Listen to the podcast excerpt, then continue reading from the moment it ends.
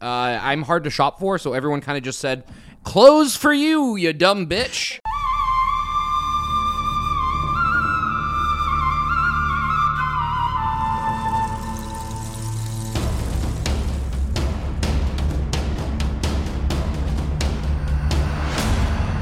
Welcome to the Survivor Turning Back Time podcast, the Survivor podcast that says, you know what, Jared? I missed you. Or maybe I'm just drunk. I was waiting for it. I'm your host, Steven Levine, with my co host, Jared Sheldon. Jared, how's it going? well, this episode will be coming out on New Year's Day, so I probably will still be drunk. You are currently drunk. Yes, well, when you when this episode airs, I likely will be drunk. I'm not Yeah. drunk right now. I Yeah. literally just got done driving back from the holidays. The Malort is still kicking. oh, I can't force you to do Malort this year. Yeah, We're not doing New Year's together. Correct. Ugh. I have I have broken free from the evil. Once again, if you're joining us or you've joined us in the last few seasons, we haven't talked about Malort in a while. It's been a minute. It's a it's a Chicago specialty. I was gonna say delicacy, but that that's not correct. Yeah, it's not. It's like if you took d- tequila and battery acid and said, "Let's make a drink of that." And I ring in the new year with it every single year. I take a shot because then the year cannot get worse. and it worked pretty well for the last two years. Well, good for you. I disagree. Do you, well, that's I guess that's fair. You could you start off there. It's not the worst thing in the world, but it's not fun. I can't stop looking at the glitter all over your face. Yeah, I'm very glittery right now. I have been performing shows, and boy, do they lather on the glitter. Because I'm not the one putting it on. Someone is putting it on my face because it's in a quick change twice. So I am just decked out in glitter, and it will never leave me. You look like you were David Bowie's stunt double. I, what a great job. That sounds awesome. That'd be a pretty cool job. I'd be down. How were your holidays, Steven? It was good. We had we had company over, had the in-laws to our place. We they saw our show. We had food. We hung out. I watched a little bit of football, not as much as I probably would have liked, but And still. how did uh, last week's game go for you, Steven? Hey, you know what?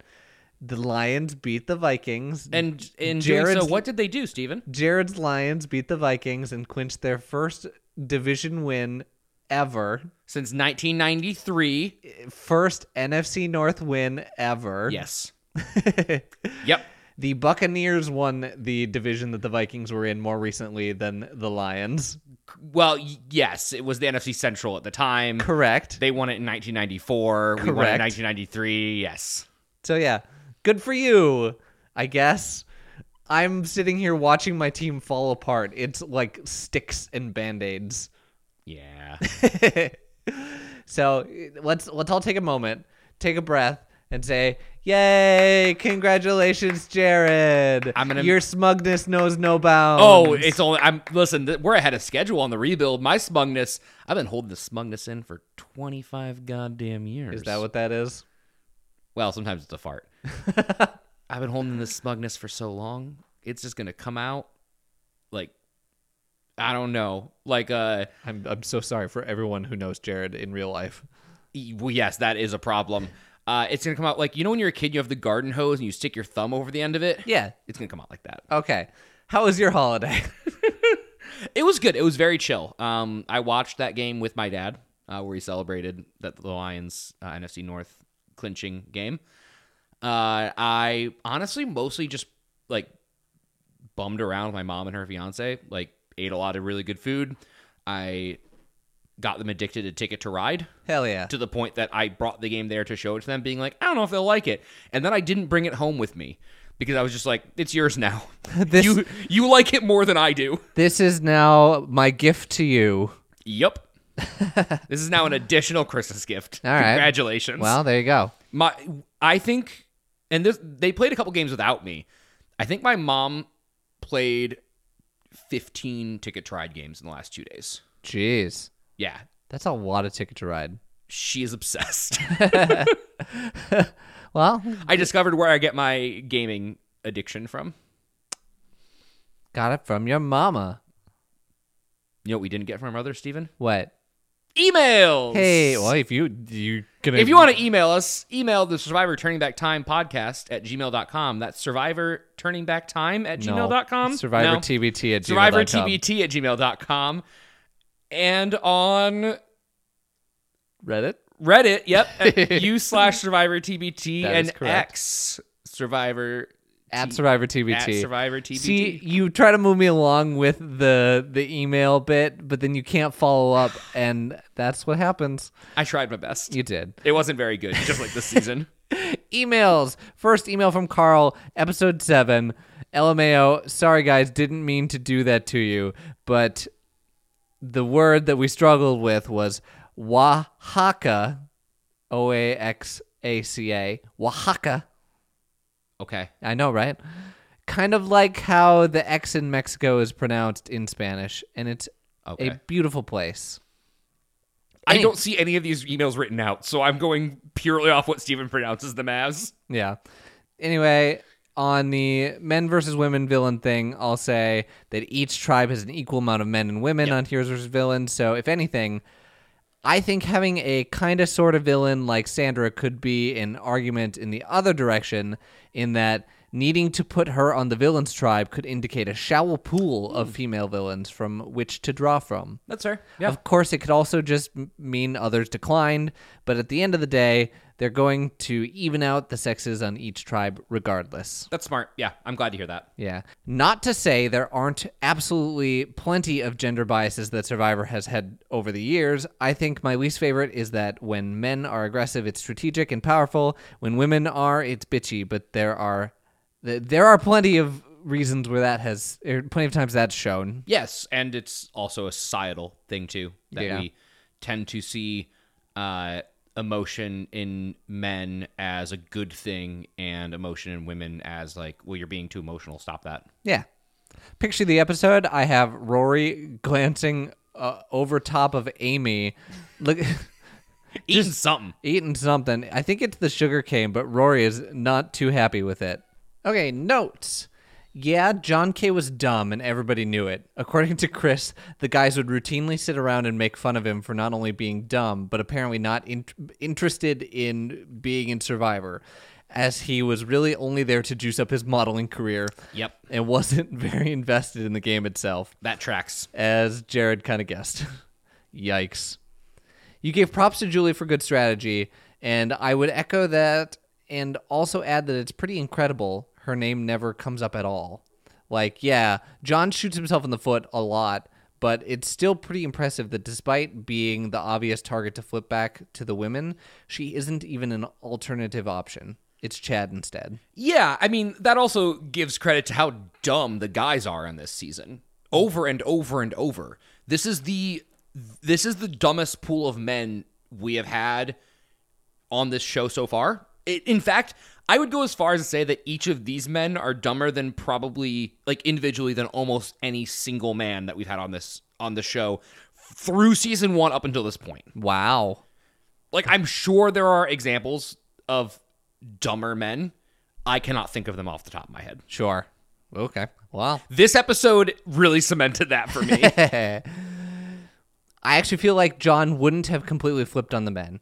Yeah, he guns for Chad here, but in his final words, he also says he would have stayed with Chris and the rest of them, but who knows? yeah, I mean he he's definitely more desperate. Like, do you want a dumb, desperate guy who's going to put his foot in his mouth around all the women, or do you want to get rid of him and pray that Julie and Twila stick with you? I don't know. I was surprised at them using Jenna's mom's music from All Stars during the cafe scene here. I thought Jenna's quit scene was the only time they used it, but there you go, we used it again. I didn't catch it was the same music. Wow. Okay. That's that's interesting. I agree. It's really interesting that I remember Amy is a huge villain, but she gets a ton of positive scenes. Her scenes with her brother here, the scene where she comforts Eliza, her talk with Twila, complex character. I love Amy. I don't think she's a villain at all. Tell me more. I think she's messy, but we'll get into it in the episode. Okay. Things I liked. Introducing the ladies of Yasur plus one. It's pretty good. Rory saying, This is for my baby, like Jared said. I like to imagine that he said it every time for six or seven shots and he just kept missing and had to say it again and again until he hit it. Head canon. It, you know, no, no, it's canon. It's just the canon It now. just is. Rory screaming and shoving the immunity idol so hard into the ground that it breaks. Pretty iconic. Great. These are Rory for good reason. I will miss him so much, even if he's a bit of a douche to Amy in his goodbye episode. Yeah. Yeah, that's funny. Uh, while we're at it, might as well do Carl's episode eight. Merry Christmas, Happy Holidays to you and all the listeners. Picture the episode. Obviously, it's the one that I called out. Chad's face. Yeah. Yeah, Chad's face Just licking his lips. in the tribal council. What? Huh? Uh, note, aka I defend the season. Interesting take from Jared on the season as a whole here. I agree with him on a couple things. A, he's right about Jeff feeling disengaged and apathetic, although I do dig the sassiness at times. I, I agree. I'm with okay with the half. sassiness. I don't think it's really working for this pool of contestants, and it mm. feels half-hearted. Yeah. Like it feels like the season doesn't have a host. I've kind of just forgotten about Jeff altogether.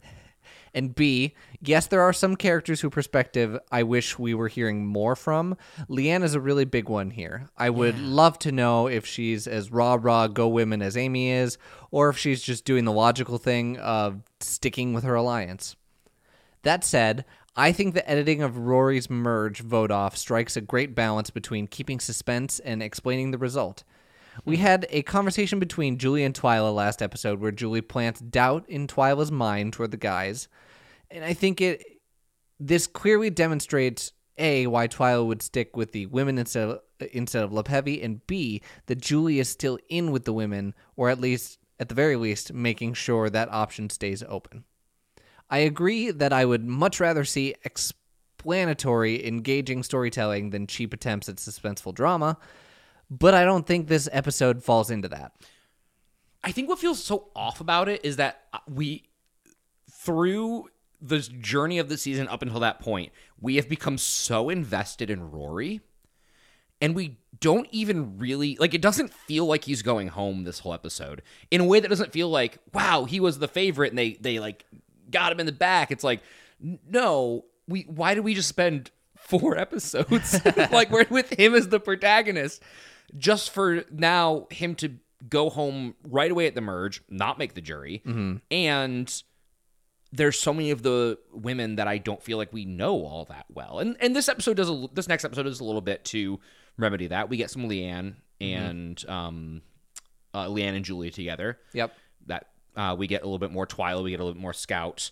Uh, we've gotten a lot of Twilight, I shouldn't say that, but we get a little bit more Scouts like actual like gamesmanship. It just I feel like there I, I wanted there to be a little bit more of even just the women like checking in with a couple of each other, like especially from the ones we hadn't heard very much from at all. So it felt like uh, the result coming out of left field isn't the worst thing in the world, but it felt like it came from a different baseball stadium Sure. to keep the analogy going. I think the above scene combined with Scout's reaction to seeing Twila and Amy being so passionate about the Women's Alliance in general do enough to explain why they all vote together.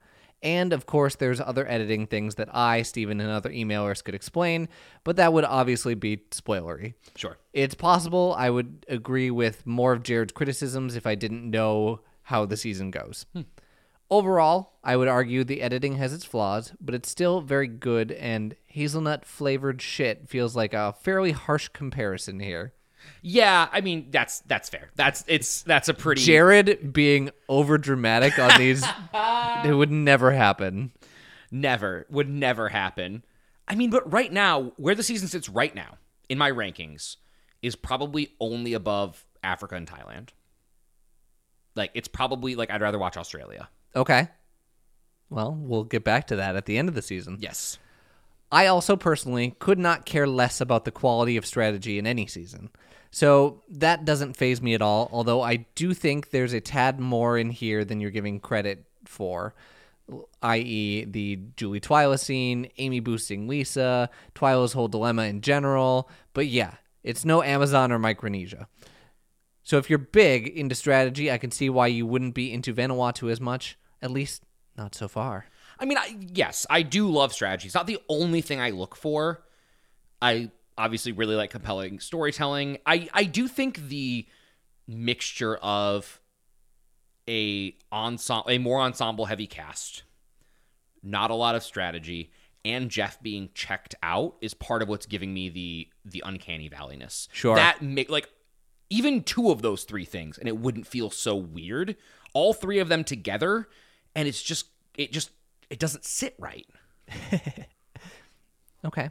Okay. I like I said, I'm I'm interested, and obviously the fans are interested in seeing wh- how your opinion twists and molds its way through the end of the season. Yeah. But we're documenting it all in a podcast form. So here we go. Hey, I, I love actually hearing stuff like that where people are like, oh, well, if he had seen the rest of the season, he'd feel differently. Because, hey, if you want any proof that I don't watch the seasons before we record them, here you go. Yeah, that's a good point. Okay, and then just a few quick notes. It's around this episode that Amy was solidified as a huge character in the public mind. Hmm. If you know who Bill Simmons is, he even included her in an article written about around this time, wondering who is this Iron Lady that's running Survivor that everyone is talking about.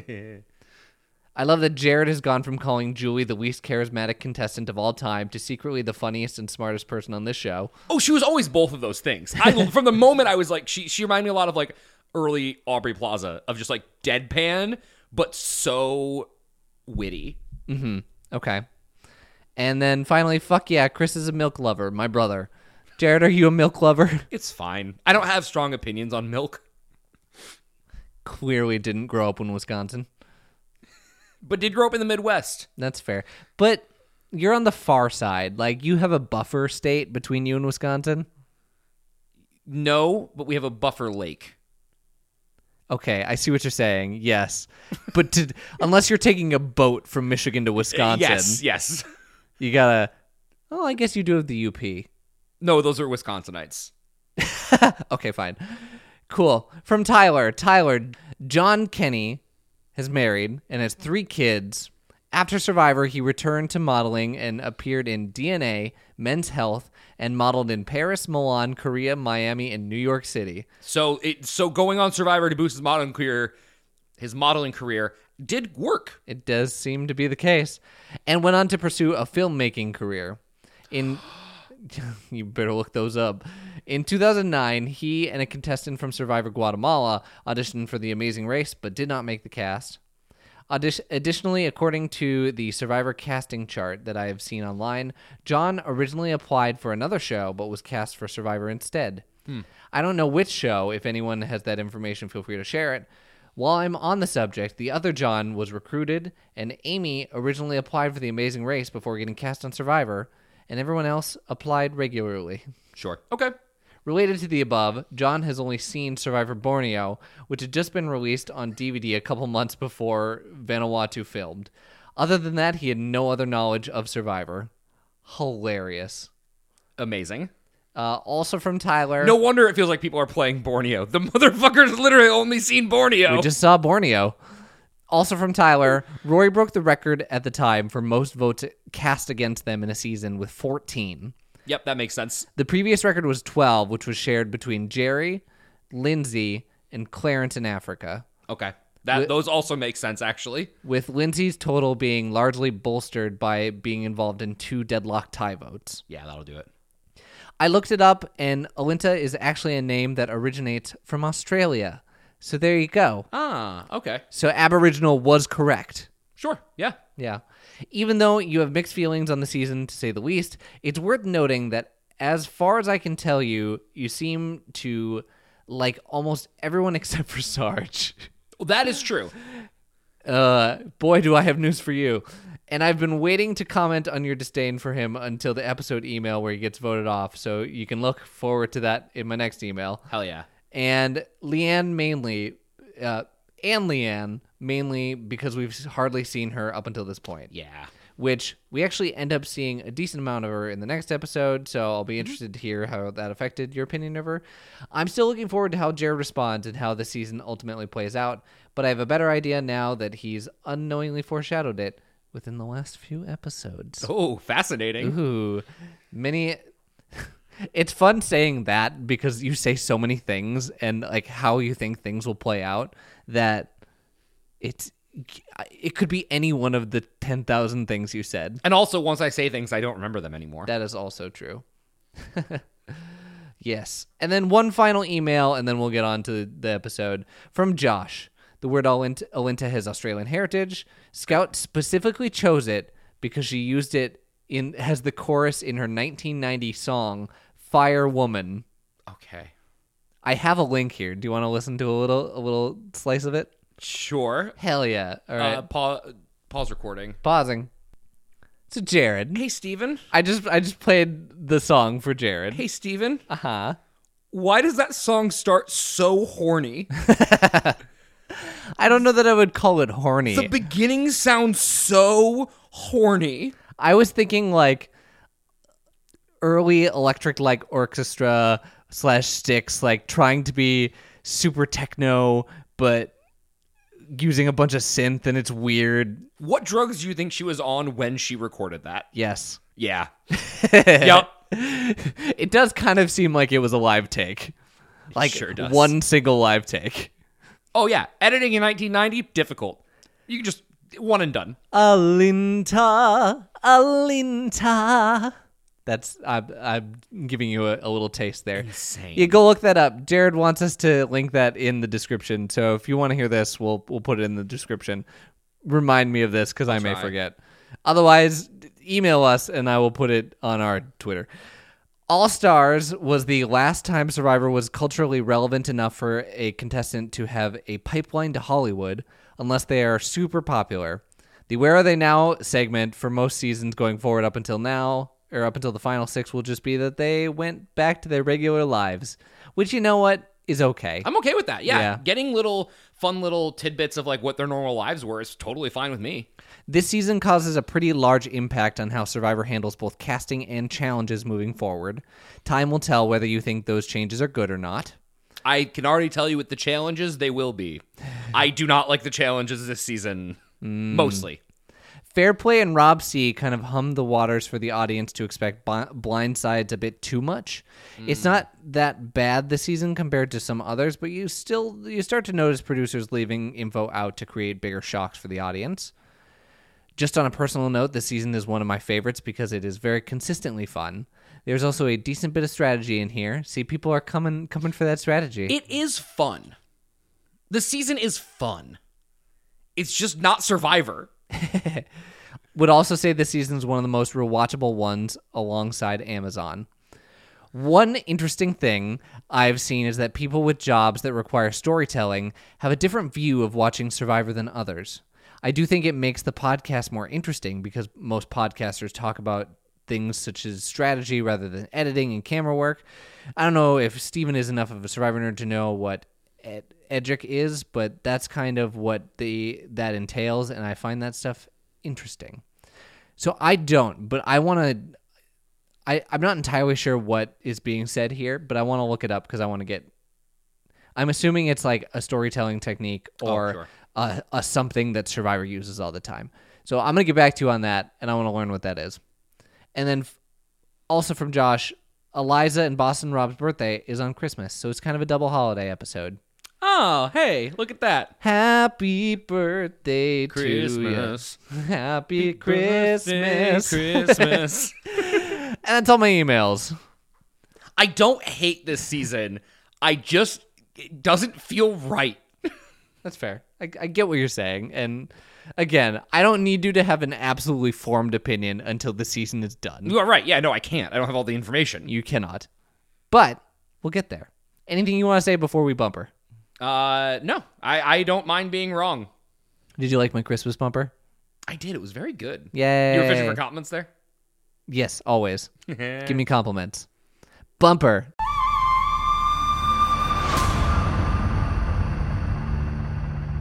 All right, so this episode came out on November 11th of 2004.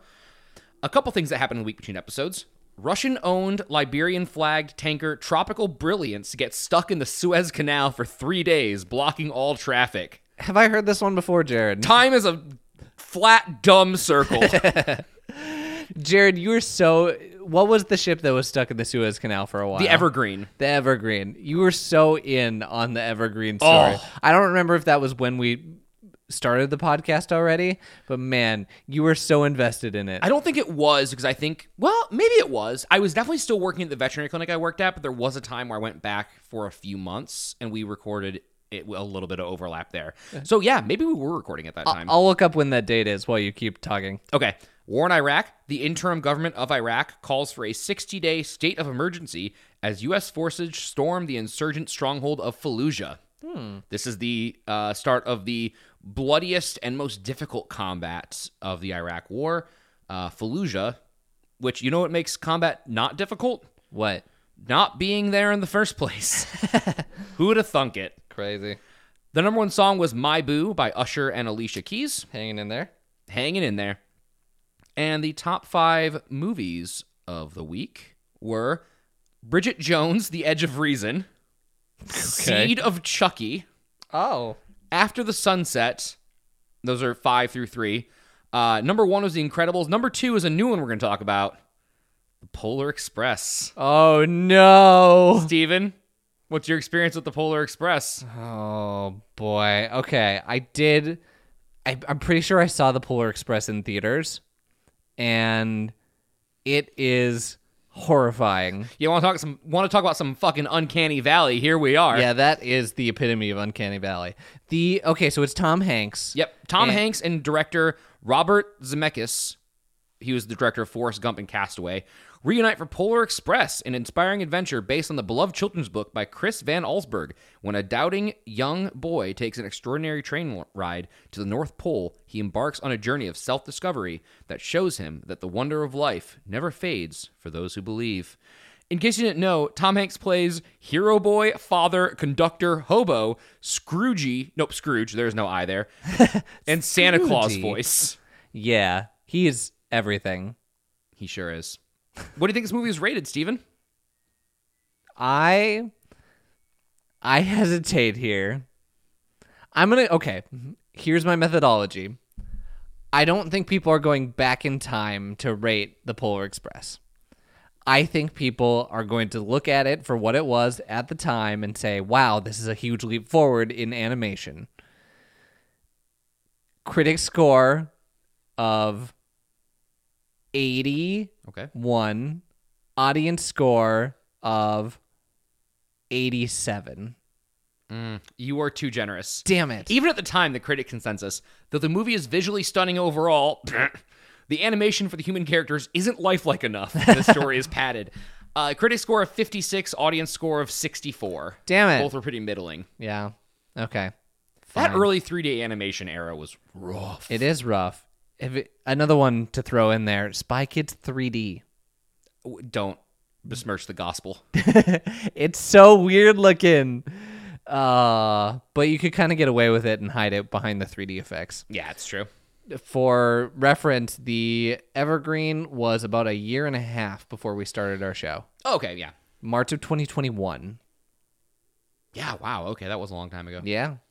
I forget that we're going into 2024. And like problem. we've been doing this for what, a year and a half now? About That was like 2021, right? Nope. mm, nope, Nope. That was 2022. midway through it. Okay. Cool. Anything else you'd like to say? That is all. I can't believe I overshot the Polar Express. All right. Let's get into the episode.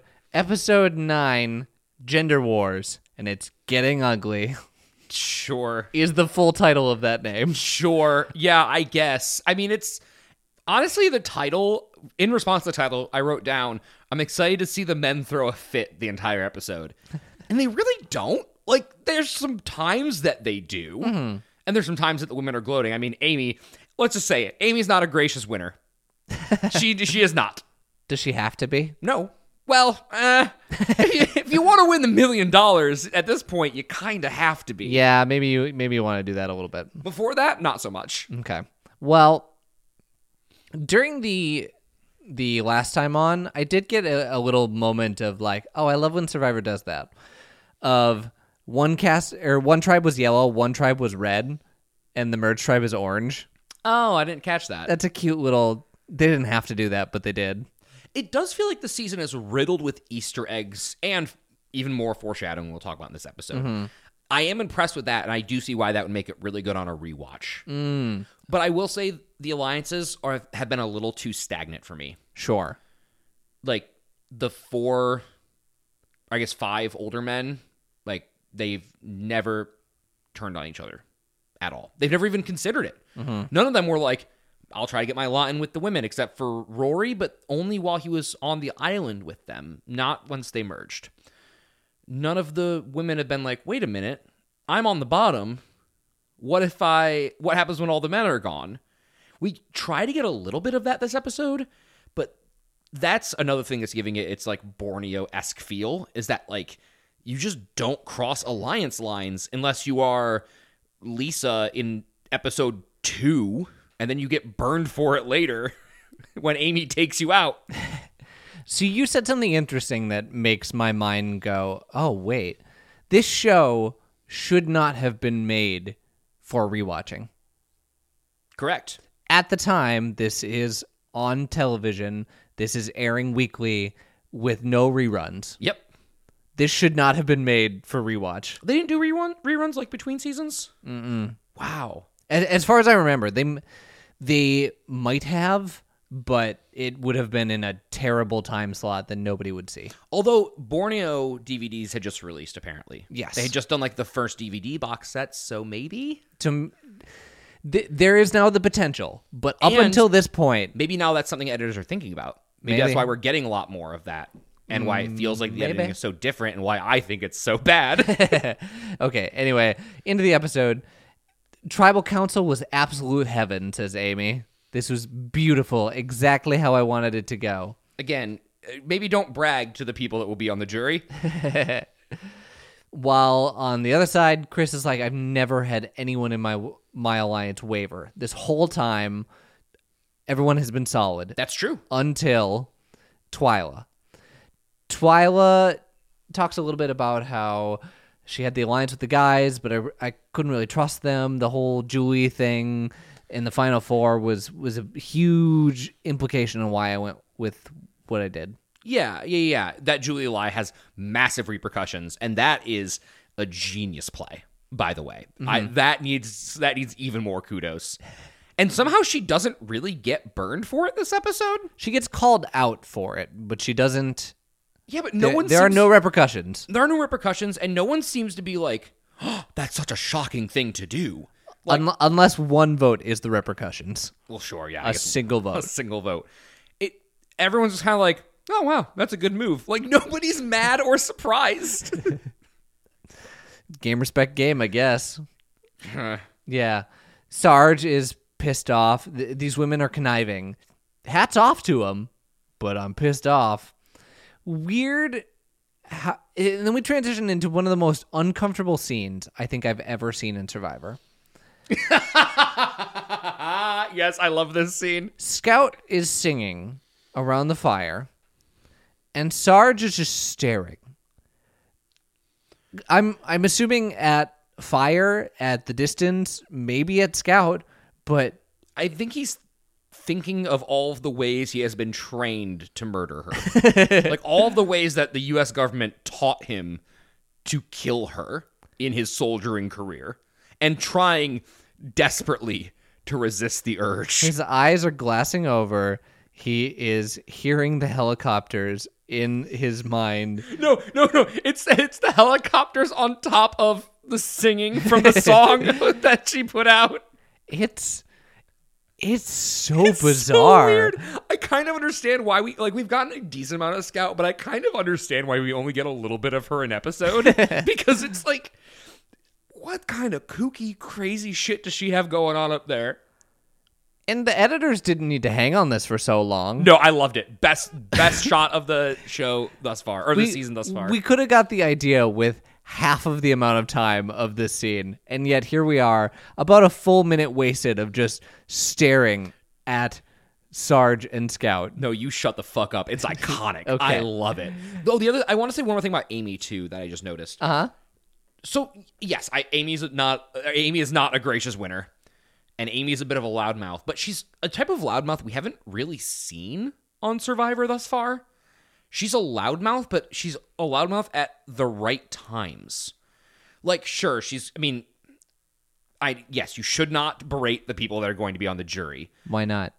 I can't imagine why, Boston Rob. But like she does it the next or she does it the same night as tribal, and then it it dies, and then she lets it die, as far as we can see.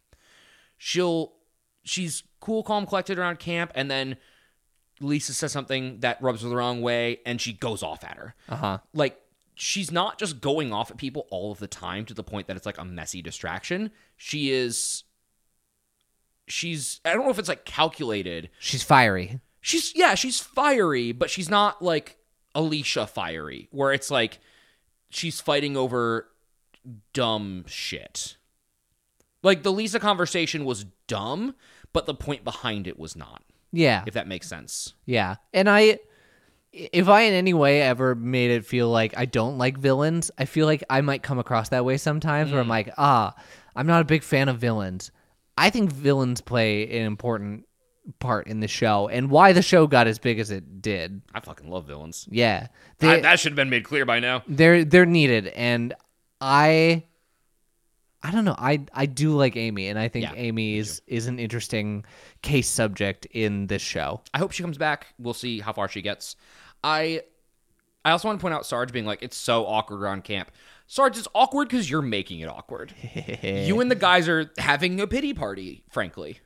And that's okay. Yeah. But then you can't be like, oh, why is it so awkward? It must be these women. Rory did it. This is just their turn. yeah. But Rory wasn't like, God, everything in camp is so awkward because these because of these women. Rory was like, Wow, everything in this camp sucks because I'm on the bottom and everyone hates me. And now I'm gonna make it awkward for everyone else. now I'm gonna make it everyone's problem. Like he he knew what he was doing. that is true. Yeah. Okay. So we jump from that into I think it's a reward challenge. It's a reward challenge. yeah, that fucking see uh seems like it'll be a reward challenge. Thirty seconds of silence. Yup. Yep, here it is. yeah, so we're at a reward. It's a trivia reward, and it's it's the same trivia game we've played over and over again. You have three lives. You get knocked out. You answer questions. If you get it right, you can choose to take one of a person's lives. The lives are represented by coconut coconut skulls. Okay. What did you think of the coconut skulls? Fine. Yeah. I don't understand the imagery they're going for with the like I well no that's not true. I deeply understand the imagery they're going for. I I'm just kind of brushing it off. I hate it. The imagery is good. The challenge is bad. Well, the imagery is good. The intent behind the imagery is bad. Yes. Yeah, that they don't really fully grasp. I feel like of doing like the whole like, ooh, native people scary. Yeah. Yeah. And the winner of this challenge gets a helicopter ride to Mount Moro, p- picnic, and chicken wings. Cool. And alcohol. There's alcohol in there. I think it's champagne. Champagne, yeah. Yeah. It's pretty. The mountain was pretty. We'll get It's there. pre- yeah, we'll, we'll talk about that in a second. So every time I see one of these challenges, this like you have three lives challenges ever since Marquesas, I kind of roll my eyes, Okay. but it kind of has always worked. like I, I don't remember it- Pearl Islands didn't have that big of an impact. It didn't work in Pearl Islands. yeah, it really didn't work in Pearl Islands. You're right, but it works here. It does. And it it stirs works- the pot. Yeah, it, it does. It it stirs the pot more than I think I expect it's going to every time, except for Pearl Islands. Yes. And and that's really why it's here is as we've shown it's it's the chopping block challenge of where do you sit in line and it's to make you squirm and make you think that oh my alliance is not quite as solid as I think it is. this should be the easiest thing in the world to solve. To like not, if you're in the majority of the majority, go after each other. Mm-hmm. But paranoia, it's the prisoner's dilemma. And I once again I will cheer them on that this is a reward challenge and not an immunity challenge. Yes, thank God. I I need agency in an immunity challenge. Like, please do not take my agency and say, "Well, you can't win because these people don't want you to win." Yeah, no, that I never want this to be used as an immunity challenge ever again. Nope. So, a couple questions. I I wrote them all down. I'll just briefly skim through them. Vanuatu means land eternal. There are 83 islands in the Vanuatu archipelago. Um. So, to uh, quick thing about both of those. Okay. If it's if it translates to the land eternal, why did you decide to brand the season as Islands of Fire? I guess because of the volcanoes. Okay, fine. It's branding. It's not their theming. yeah, I guess. It just seems like that's an easier theming if you It's wanted to lean into all. If you wanted to try to lean into the culture of the people, maybe like do it accurately. It's like chai tea. You can't say the same thing twice. Fair, I guess. kind of. Um, and the archipelago. That's right. Okay. The archipelago question is silly because the one answer is 83 and the other two are like 28 and 17. Like we all know that those are a lot of islands. 28 and 17 is not enough. I probably would have picked 28. Wow, okay. I'm gonna be 100 percent honest. With without knowing and doing research or like being in the area, I would have picked 28. Hmm, okay. But once again, what do I know? I'm just a, a dumb American. uh, the large curved pig tusks mean that you are wealthy. I know which one you're laughing at and it made me mad. There is a is there a ceremony where you drink lava? No, it would kill you. Yeah, like okay, and I'm gonna touch on that slightly. And I got fooled by this one a little bit because there was part of me, and see, we watched this episode together, where I went, maybe you can mix it in something. Like, can you like? I I was worried that the wording was gonna be like fucked with in such a way that's like they take one drop of lava into like this concoction of like water and blah blah blah, and then drink it, and like that would have technically been drinking a cup of lava. I don't whatever, but like the idea that that these people are so other that they are so other from us. Uh-huh. That it's like, oh well, these are these are animalistic tribal people, so they have superpowers like eating lava, and that fools like half of them. Eat the lava, eat the lava. And like, I don't condemn them for that. Like, that's just like internalized bias. Um, it's just interesting to know how many of them fell for it. I, t- I just love that some people got that wrong, and Yeah. that's amazing to me.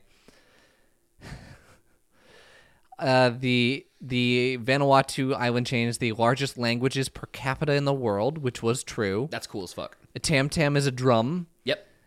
Uh, Vatu, which is their money, means stone, and the national dish is lap lap. I don't know what lap lap is. Lap lap is either. They didn't say. They didn't say, so I'm gonna look that up when we're done here, or when I get you on a talking tangent. That's a good idea. Yeah, I will go on talking tangents. Eliza's very smart. Like she's very book smart. Mm-hmm. She got every question right until she got eliminated, and then she's very dumb for throwing a fit about being eliminated. I think she did. No, never mind. I was thinking about the puzzle. Go on. Yeah, it was it was really dumb of her to be like, "Eh, "Why'd you go for me, Eliza? You are known for being dramatic and a bit of a problem.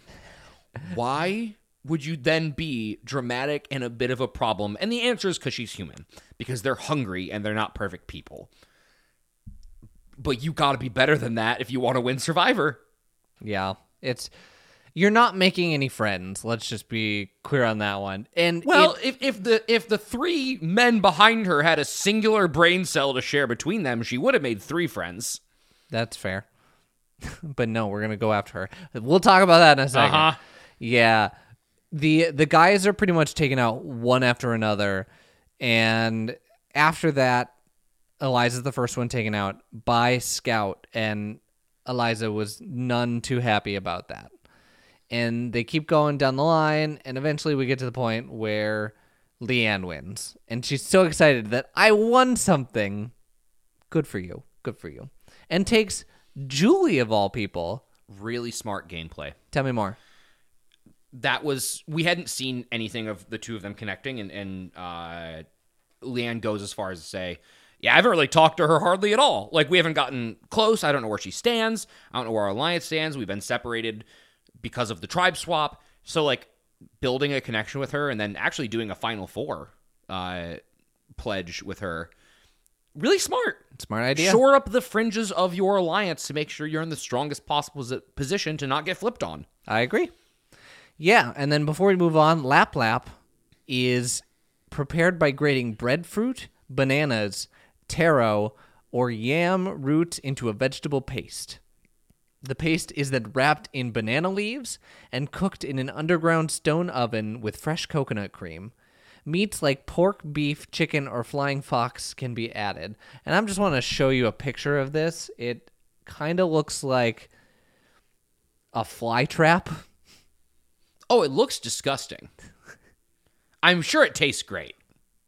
I'm sure it's fine. Uh, like I was not on board until it was like in the stone oven, and then I was like, that actually could be really good if you Oh. cooked it long enough. And here's a variant with meat on it. What is a flying fox? Flying fox. Okay, I know I've heard the term before. We're going down Wikipedia rabbit holes. we're here. learning a lot about Vanuatu, folks. All right. Not about the show, but about Vanuatu itself. Oh, it's a, it's like a bat. Oh, hey, don't eat bats. We lear- have we learned we've learned our lesson. It's Have, have we? It's COVID. a, it's a don't- big ass bat though. Don't eat bats. It's a big bat. Don't eat bats. Okay. Anyway, that happens. So then we hop in our helicopter. We go out to a beautiful, a beautiful flying over of Vanuatu. The, they, we got the same shot from last episode. Yeah, that we've definitely seen before.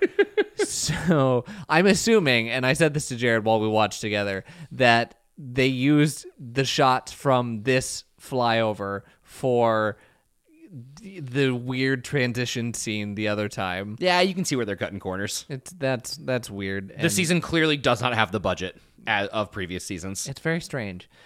And it's legitimately beautiful. Like the island of Vanuatu, gorgeous. And Yes. flying up there to the dormant volcano and seeing all the green space, gorgeous. Outside of Australia, this is probably the prettiest location we've been to. Like the top of this mountain in this basin. We've been to some really pretty locations in Survivor that wasn't Africa. Yeah. Africa was not that pretty. Like there was like the safari was really cool, but it's I like the lush green more personally, and like being on an island in the basin of a dormant volcano, like that's that's fucking rock and roll, man. I don't think they were in the basin of the volcano. They were at the top. The caldera. That's a good word. Thank you. Nice. So yeah, they they get to sit around. They Also, wait, no, basin would basin would just be like the where it like scoops down. You're thinking of the base of the volcano. I was thinking like the inside of the volcano, but Oh. if the, either way, they weren't there either. They were at the, kind of where it starts to fall off of the the peak of like where the crater begins, and then you start get the outside. Neither of us are scientists. No, we're not scientists, and that that certainly shows, doesn't it? yeah. So they're eating their wings. They're having a good time, and at camp, Eliza's taking it personally. Yeah, she is. And this uh this is another conversation that's so stupid, but honestly it's just because Eliza and Scout don't like each other. Like it is it is personal. They are both right and they are both wrong because it is just a personality conflict difference. Yeah. Scout goes on to say, in this game, you have to take out the smartest people. And that is a weird choice of words if you're playing a game and Eliza calls her on it. Like, you mean in the game or in the game? Yeah. Scout not the most sound strategic mind in the world, although I did I like I I gave her props last episode mm-hmm. for keeping like a loose hand on her alliance and I still think that's the right call. But what this is it's just it's a weird conversation. Like Scout tries to say it's not personal and then says, "No, it's because you're smart." Which is personal. Like it might not be a personal insult, but it is literally personal. And that's the thing is Scout is saying, no, no, no, it's an honor. Like, I, I think you're intelligent. I think you could be a problem here. And So like, sit back and let me kick your ass. Like you don't. Don't you hear what you're saying? Like wh- what is? I'm in danger because you're saying this shit. And on the flip side, Eliza, you got every question right. You are a you have been shown to be incredibly book smart. Mm-hmm. Of course, you're going to go early in this challenge. Yeah, and then we flip over to Chris, who is sitting in the corner, p- putting his fingers together like a a comedy villain. Like weakness. I flip flop on how smart I think Chris is or how good I think Chris is at the game like six times an episode. Why? He's six times an episode that he's actually shown. Okay. Because he gets so close to like coming up with good ideas and then they just fizzle. And and he doesn't follow through on them. And sure, some of that might be cut content, but like I wrote down, I was like, why? Are, why are you plotting to take out Eliza? Join with Eliza. That's one less person you have to flip who's on the outs. Yeah. Take her with you. And part of me is like, maybe that's what they're going to come around to. Maybe that's what they're also debating between. No, because we get a scene later with Chad running down the beach like it's a bad infomercial, being like, guys, I had an idea. what if we actually joined with Eliza? And I'm like, yeah, the thing that was fucking obvious and Yeah. took you a day and a half to figure out Whoa, man. It's crazy. that felt like it was a skit for who were they talking to at the time? Was it was it Julie? No, it wasn't Julie. Who were they talking to? The, the Chad uh, Chad ran up to uh oh Sergeant Twila. Yes. Comes running up to Sergeant Twila in that scene later. I thought that was a a skit for Twila's benefit. Of like, wow, guys, this crazy idea I'm having right now, and we definitely didn't talk about yesterday. Like, whoa. But the more I thought about it, the more I think that's not the case. I think they their only the only thought in their head was go after Eliza.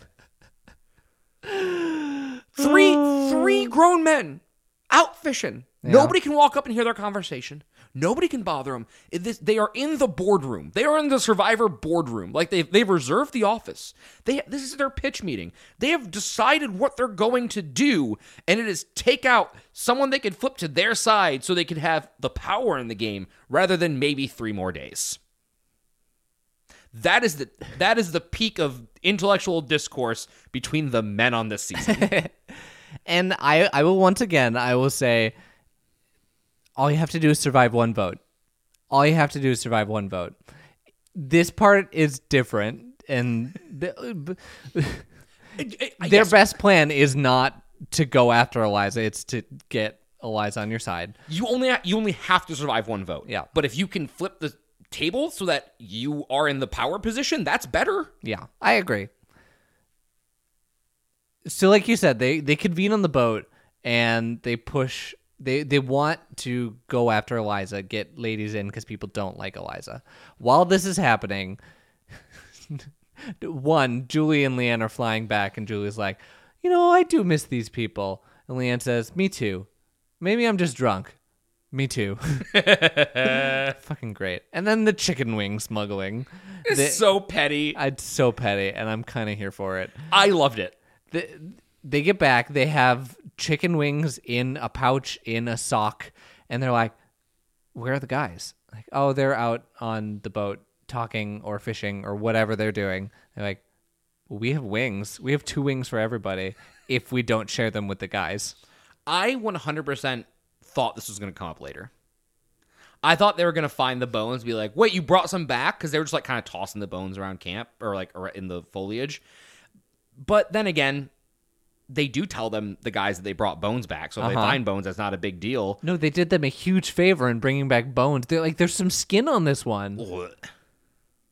Yeah, I would, I would be all for it at that time. Oh no! What, under those yes. circumstances, one hundred percent. Imagine eating somebody's leftover chewed up wings like right now as I'm No, sitting here having disgusting. eaten pizza like an hour ago. Disgusting. Yeah, and you know what? The guys are excited about it. They they're like, "Oh, so th- thank you. Thank you for doing me the honor of eating the skin off of this chicken wing you already had." also, like make bone broth. Like you have water, you have bones. That's all you need. Yeah. Bone broth is tough though cuz it's not going to fill you with anything. Better than nothing. It's going to give you nutrients, don't get me wrong. Yeah. Yeah. And then tree mail happens. And there's a pig. Why the fuck is there a pig? And it's just tied up. It's just hanging out. I, at first, I thought it was like, oh, the pig is, got like stuck near mm-hmm. their tree mail just mm-hmm. by chance. No, that's just a fucking pig on a leash. Nah, pig on a leash, and Eliza goes to get the tree mail and is like, "Oh no, I have to bring this pig back to camp." Hey, hey, hey, Eliza. Hey, it's already tied up. Just go get help. Yeah, and so she she does. She kind of drags it. It's hilarious. She's screaming help. Chris comes to help, and I again I go back to the cartoon villainry of Sarge and Twila with machetes coming over me like, "I get to eat it. Can I, eat it?" I did like that It's- actually. it's really funny. but the note says you can't eat the pig. You gotta save it for later. Sarge is at his best when he is the fourth most important person in the conversation. When he gets to have like some funny, like a funny throwaway line and a goofy expression on his face. Interesting you say that because he then goes on to have a conversation with the audience about how I don't like how the estrogen city has invaded my camp.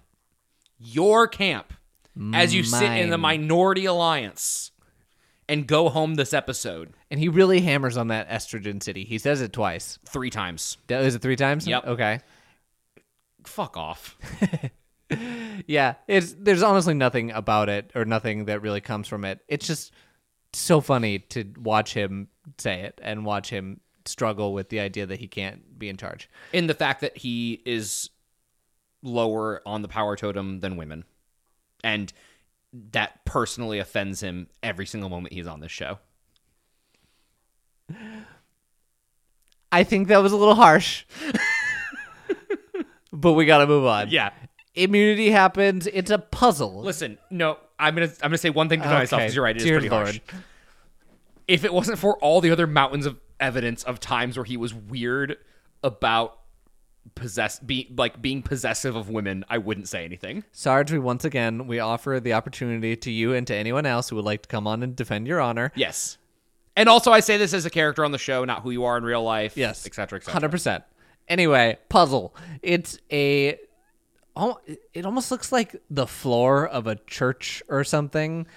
Yeah. It's Like a compass. That's what I saw. yeah. Oh yeah. I think that's probably what it is meant to be. It's it's a compass, but it's very beautiful, and you have to memorize the colors because you can flip over these pieces of the compass to make a picture. But it's always the same picture, but it's in different colors. So you have to get it completely right, and if you get it wrong, you're out. If you get it right, you get to move on to the next round, and they just keep going until there's one person left. What did you think of this challenge, Steven? I didn't hate it. I like the structure of this challenge, but I think the editing of it was bad. I think, first of all, we need to have a key of what they're supposed to be making. It does not help us at home to try to remember it just like the contestants were and then be looking over their shoulders at random times. Like, I can think I'm right, but then if I'm watching somebody else do it, I'm be like, wait, were they right? No, I want to see in the corner of the screen what they're supposed to be making. And with that comes I want to see when people are floundering between like was it this was it this or, or making that last second adjustment mm-hmm. that would do loads for this challenge as a viewer Yeah, I think what modern Survivor would do is either I don't I don't think they would put it in the corner. I think they would when Jeff's going through and like, ah, you're wrong, it would have that brief like highlight moment where it's surrounded in a white light of the part that is incorrect, showing us that ah, this is where the screw up is. But you're right, where they sh- how they showed it was not beneficial, and then them not telling us what was wrong. yes that also hurt i didn't even think about that Yeah. It- like there was ones where Jeff went by and I don't remember who it was, but he was like, "No, you got that part right. It was another part that you got wrong." I'm like, which part jeff which part? I don't have time to stop and rewind and be like, "Ah, yes, there it is, right there in the corner." jeff said i don't care You got shut it. up diagonally. Uh, okay. All of the men get out in the first round. fucking unga to the bunga Just they're all out. Scout and Twila get out in the second round. Eliza's out in the third round, and then Julie and Leann get it wrong in the fourth, leaving only Amy to claim the victory. who almost also got it wrong Almost. she switched something at the very last second and it it was kind of an obvious error because like her entire frame was correct except for the bottom Yeah. part of the frame. So good for her for catching. They did speed up as the challenge goes on. Like you get less time to look at it, you get less time to put it together. and that's a smart way of raising the stakes The biggest obstacle in this challenge, the rain. Why do you say that It was raining at a decent enough clip that it it was hard for them to grab the pieces. oh i didn't actually catch that Yeah, people were struggling to grip it and like get underneath it to get the piece out of the puzzle. and I'm like, oh, that would make it tough. adding some dexterity to our memorization challenge Yeah, tough. And then Amy wins and was like, hmm, maybe winning wasn't the best idea because I'm in a solid position and I don't want to be looked at as a threat. I think winning is always a good idea. I, like, not always, not always. We've talked. Steven giving a, yeah, are you we- sure? that's fair. We've talked a couple times about how it's not. I don't think winning here hurts her. I like. I- I think. I guess what I'm saying is I don't think winning this challenge is ever a bad idea. This isn't one that I I like somebody gets and I think, well, that's a challenge beast right there. yeah. Like, I don't think winning here hurts her, but it does add to a cumulative cumulative problem. she hasn't really been dominant at the challenges though. No, but if she does win a second one, that's fair. then you're like, oh, that's a problem. So yeah, she's talking about threat management. She's going after Sarge, and then all chaos kind of breaks out here. It's it's a mess because none of it actually comes to fruition. Yeah, I do like the scene of Leann and Julie dancing. I just think that's really cute.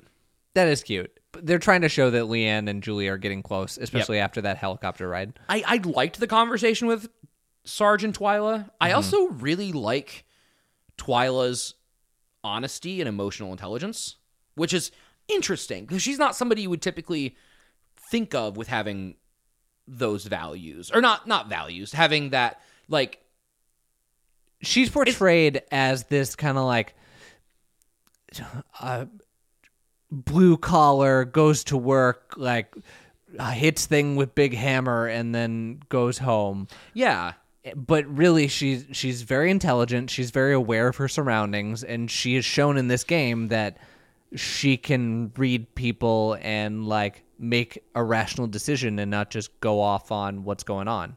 Yes, and I think with what you're saying about her being very blue collar, we don't typically associate emotional intelligence with that kind of person. Mm-hmm. But like she's incredibly open and knows herself very well. Like Yeah. she it talks about how she feels more comfortable with the men, but her allegiances lie with the women. She tells us that like maybe she made a mistake by going against the men and voting um voting with the women last episode. Like it's it's really cool to see because it would be really easy and I will give editing their props for this.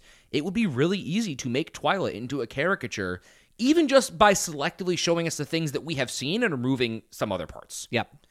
And they don't do that even though they could I it would be a little harder with her being a swing vote at one point, but like technically we didn't have to see any of that in this episode. It didn't matter. It didn't make an impact. Sarge goes home, mm-hmm. and I, but I still think it was worth seeing. Yeah.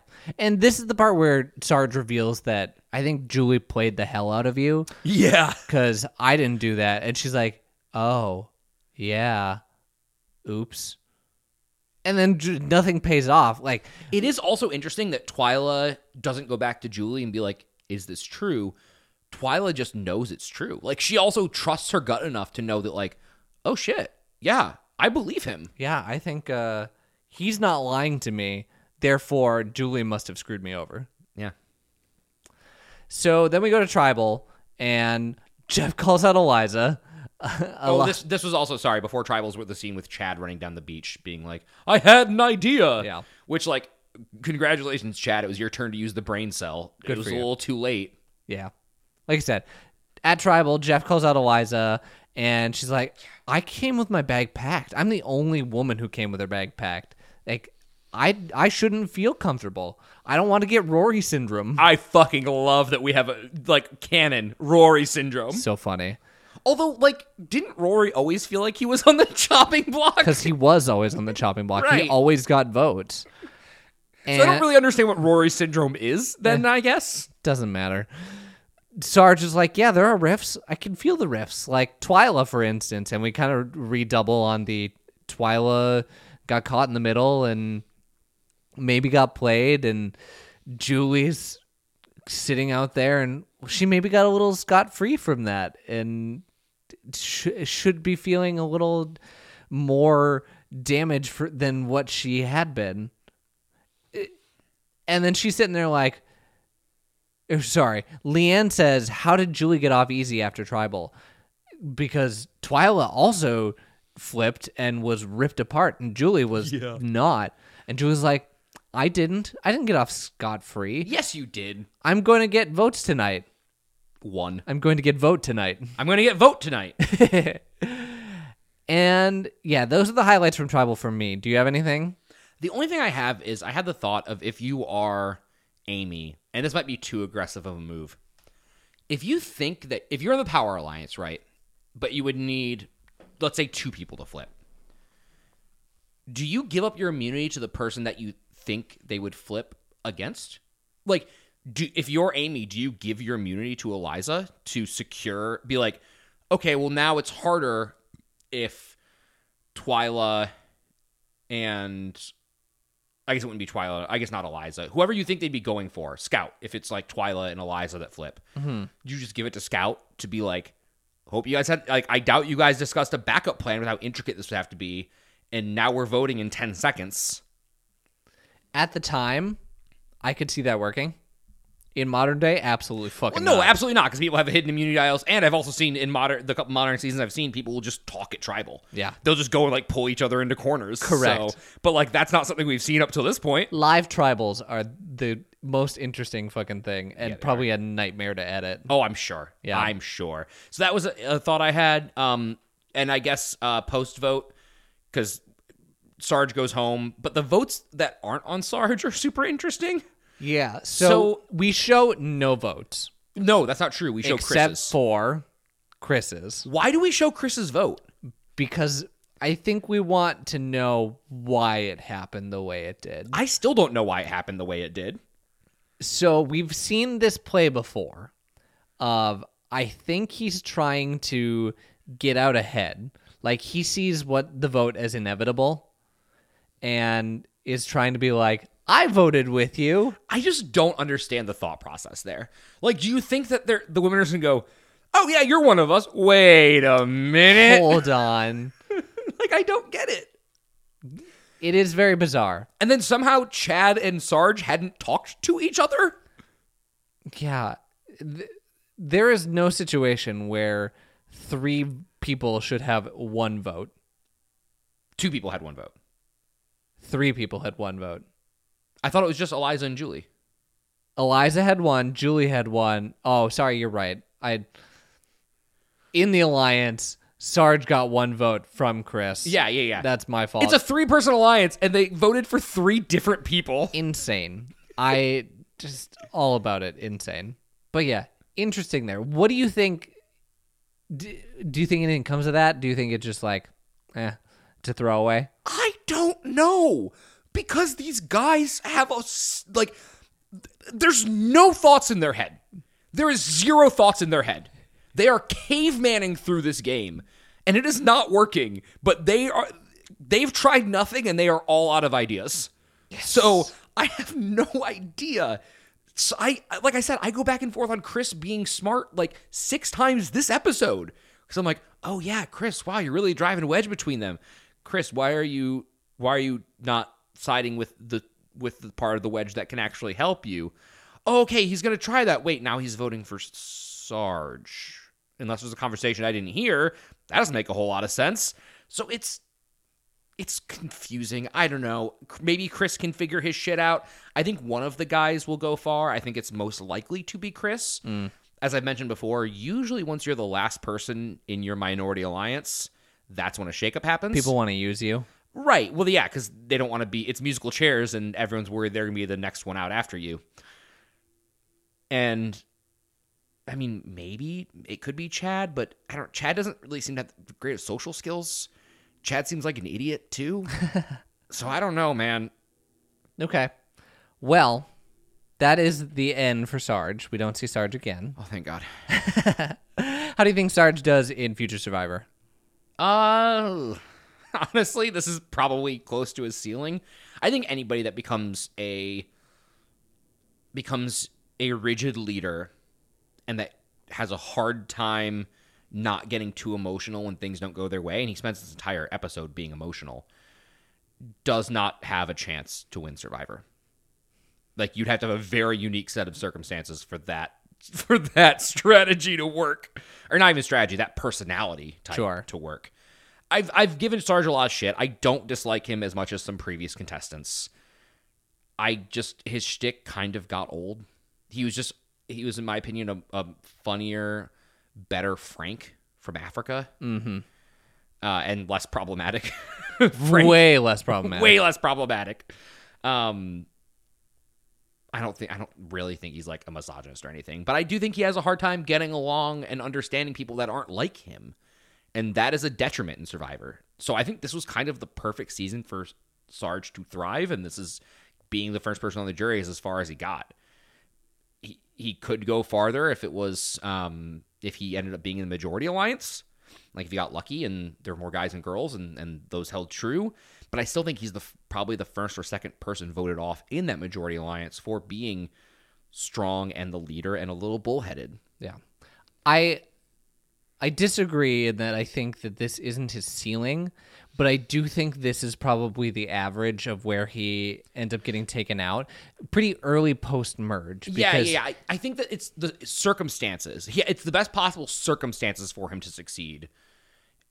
It his the floor and ceiling are based around whether the how the numbers fall after the merge. Okay. Yeah, but I, Um, so I, I I'm agreeing with you. Yeah, I think I think that could yeah usually post like shortly after post merge, but if he gets the right alliance, maybe like final six. I, I think he could win it if he gets the right string of things happening. But like I said, doesn't matter. We're not going to get that chance. Yeah. Your protagonist. It kind of feels like Twila. Oh. I, like just a lot of this episode is dealing with will Twila flip again? Will she not? Revealing that she was lied to. Where does she go from here? Working through is uh, did she make the right call? Did she not make the right call? And that's kind of the only impactful narrative of this episode. Sure. Well, any final thoughts before we end this? I'm so confused by this season. Yay. Get ready. It, it only gets more confusing. Oh, good. Yay. Bumper.